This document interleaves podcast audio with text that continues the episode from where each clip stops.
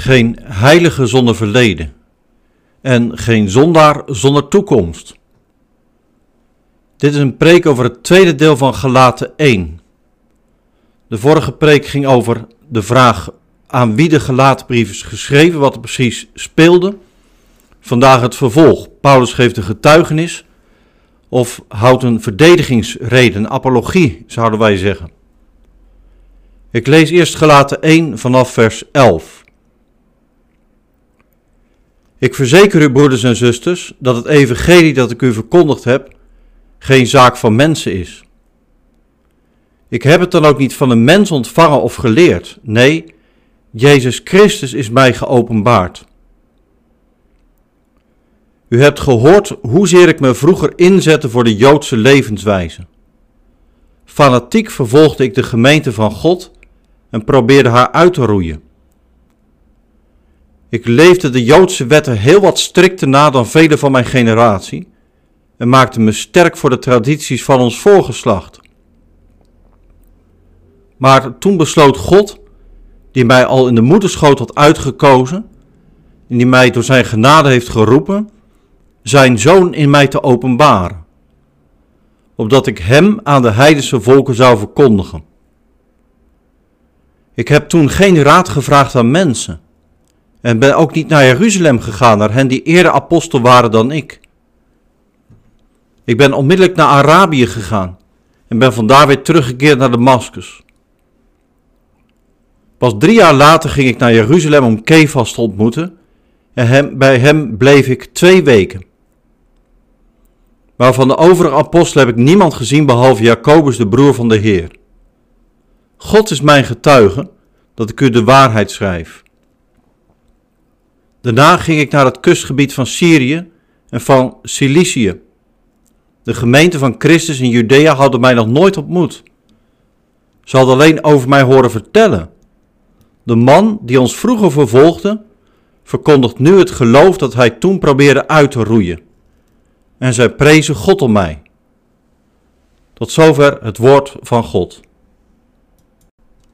Gemeente van de Heer, beste luisteraar, stel iemand is zijn leven lang al een fervent Ajax-fan. Hij mist geen wedstrijd, is zelfs bij alle trainingen aanwezig, tot hij op een dag zegt dat je beter niet naar de arena gaat. En hij adviseert je met klem lid te worden van Feyenoord. Hij heeft daar een seizoenskaart aangeschaft. Wat is er gebeurd dat je zo'n switch maakt? Er gaan allerlei verhalen en roddels over de man rond. Paulus vertelt in Gelaten 1 over zijn switch, zijn bekering. Hij vervolgde Gods gemeente. Daarna werd hij Jezus apostel. Dat is nogal een verandering. Als je bij ons een switch maakt van de ene naar de andere voetbalclub, dan krijg je, zeker als die clubs rivalen zijn, van alles en nog wat over je heen. Zo ging het ook bij Paulus. Er kwamen heel wat roddels over hem. Paulus werd achterna gereisd door joods-christelijke predikers die Paulus corrigeerden. Ze vonden Paulus een overenthousiaste Jesus-freak. Ze zeiden, hij heeft het evangelie van de apostelen gehoord, maar hij heeft het absoluut niet goed genoeg begrepen. Als Paulus lange categorisatie had gehad, ja, had hij nooit kunnen zeggen dat heidenen genoeg hebben aan het geloof in Jezus en de werking van Gods geest. Maar Paulus schrijft de kerk in de Galaten, deze brief. Hij is fel. Hij houdt voet bij stuk. Wie een ander evangelie brengt, gaat niet mee met Gods vernieuwende werk in Jezus en door de geest. Er is maar één evangelie, zegt hij. Vers 6, 8 en 9. De rest is fake. Vorige week ging het hierover, vandaag een vervolg. En dat vervolg is bijzonder. Persoonlijk. Het is een intiem inkijkje in het leven van Paulus. Paulus gaat een getuigenis geven. Beter kun je zeggen, hij houdt een apologie, een verdediging. Hij vertelt hoe hij tot zijn switch is gekomen en wat dat betekent. In zijn apologie of getuigenis vallen twee dingen op. Allereerst de klem. Paulus zegt, ik verzeker jullie, broeders en zusters, vers 11. Hij doet een appel op zijn horens om hem te vertrouwen. En hij zweert bij de hoogste autoriteit. God is mijn getuige dat ik de waarheid spreek. Vers 20. Het tweede dat opvalt is het zelfstandige karakter van Paulus' apostelschap. Herhaaldelijk zegt hij dat hij het evangelie niet van mensen heeft ontvangen. Vers 1, vers 11, vers 17, vers 22. En met andere woorden, de praatjes die rondgaan dat de apostelen hadden verteld van het evangelie in Jezus, die kloppen niet. Integendeel, Paulus relativeert steeds zijn contact met de apostelen. Deze twee dingen, die klem en het zelfstandige karakter van zijn apostelschap, heeft Paulus nodig om zich te richten op waar het hem om gaat: Gods genade, zijn evangelie van redding in Jezus. Wat is zijn verhaal? Nou, Paulus is niet zomaar een supporter die van de ene naar de andere club switcht. Paulus zegt dat hij fanatiek was in zijn geloof. Fanatiek om de Joodse traditie te verdedigen en zuiver te houden. Vers 13 en 14. We zouden zeggen hij zit bij de harde kern. Het woord fanatiek kennen wij uit het Oude en Nieuwe Testament en uit niet-Bijbelse boeken, bijvoorbeeld de boeken van de Maccabeeën. Het denk aan de oud-testamentische figuur Pinegas. Toen Gods volk afgoden ging vereren en seksfeesten hield, stond Pinegas op. Het staat in Deuteronomium in nummer 25.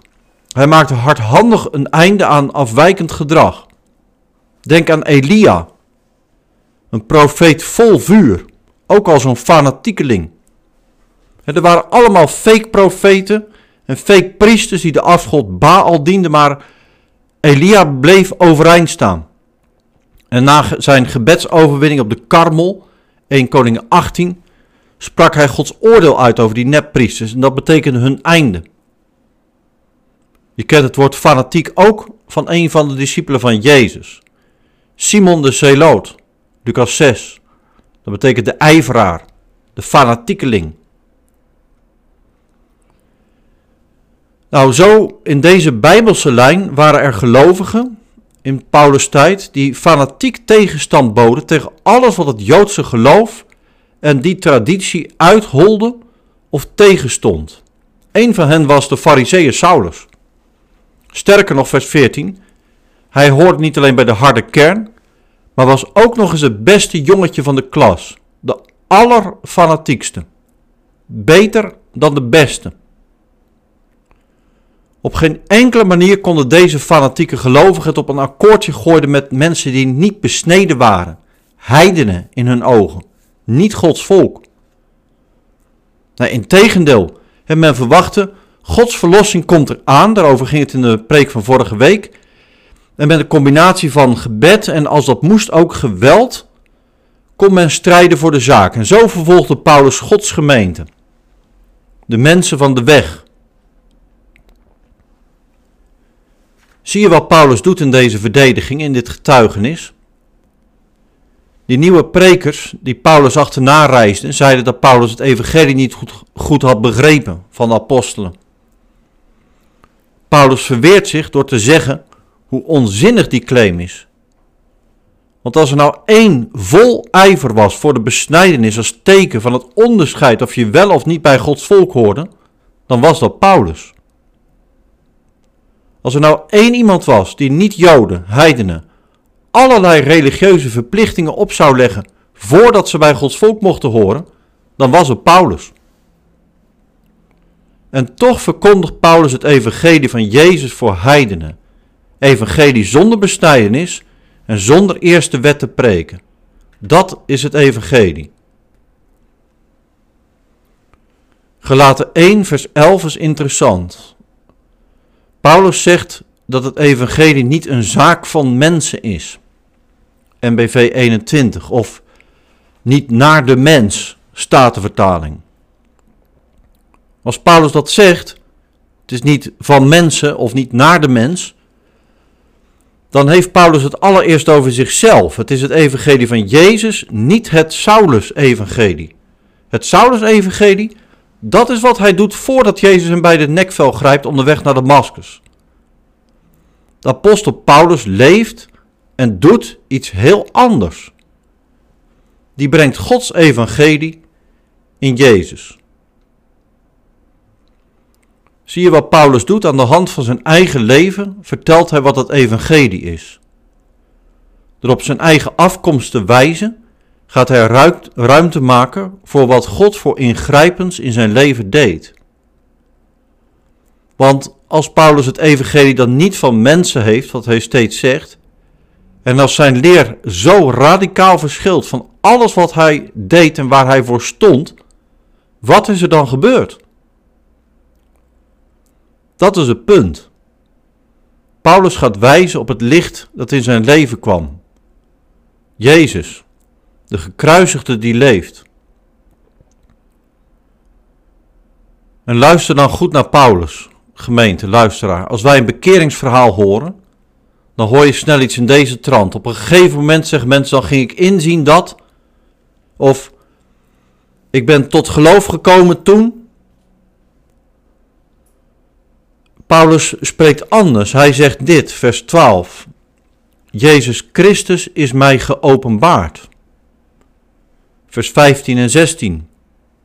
God besloot zijn zoon in mij te openbaren.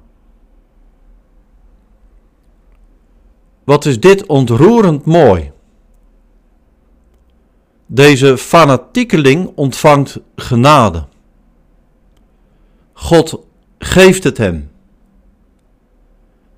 Het licht zelf, Jezus, gaat schijnen in het leven van een gelovige die dacht alles te weten en te hebben.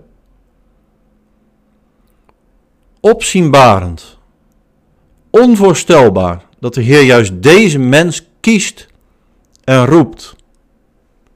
God krijgt de eer, hoofdstuk 1, vers 5.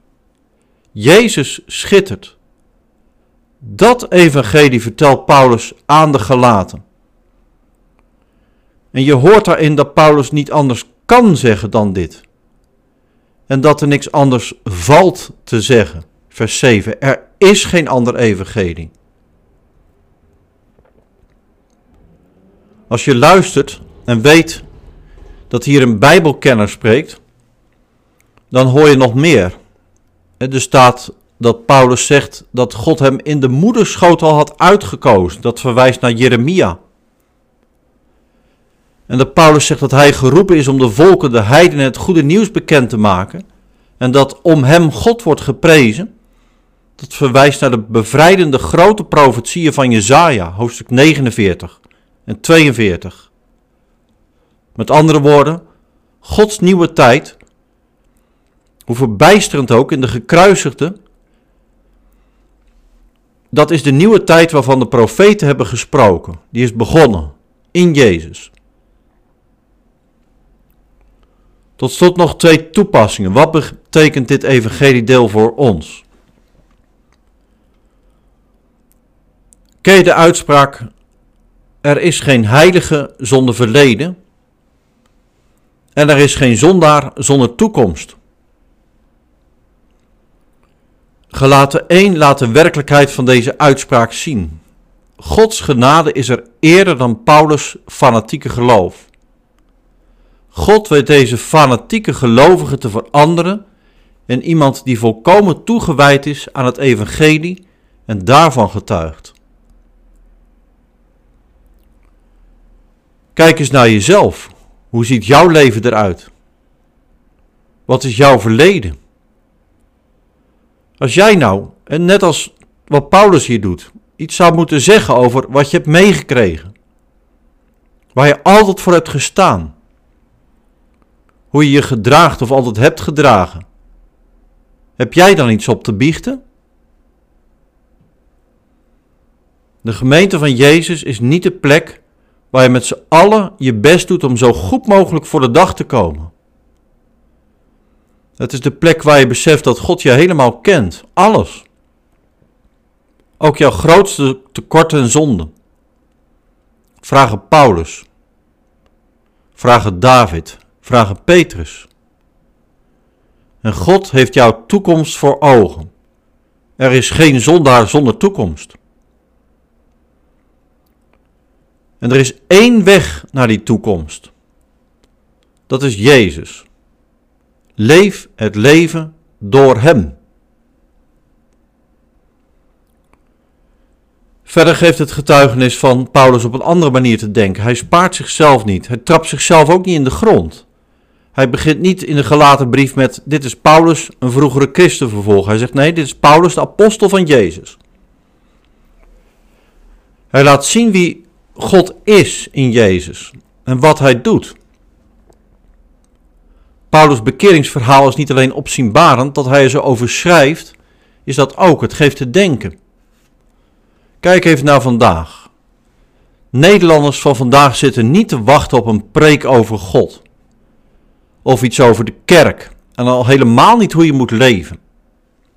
Dat voelt in onze tijd al snel aan als dat is opgelegd of dat is verplichtend.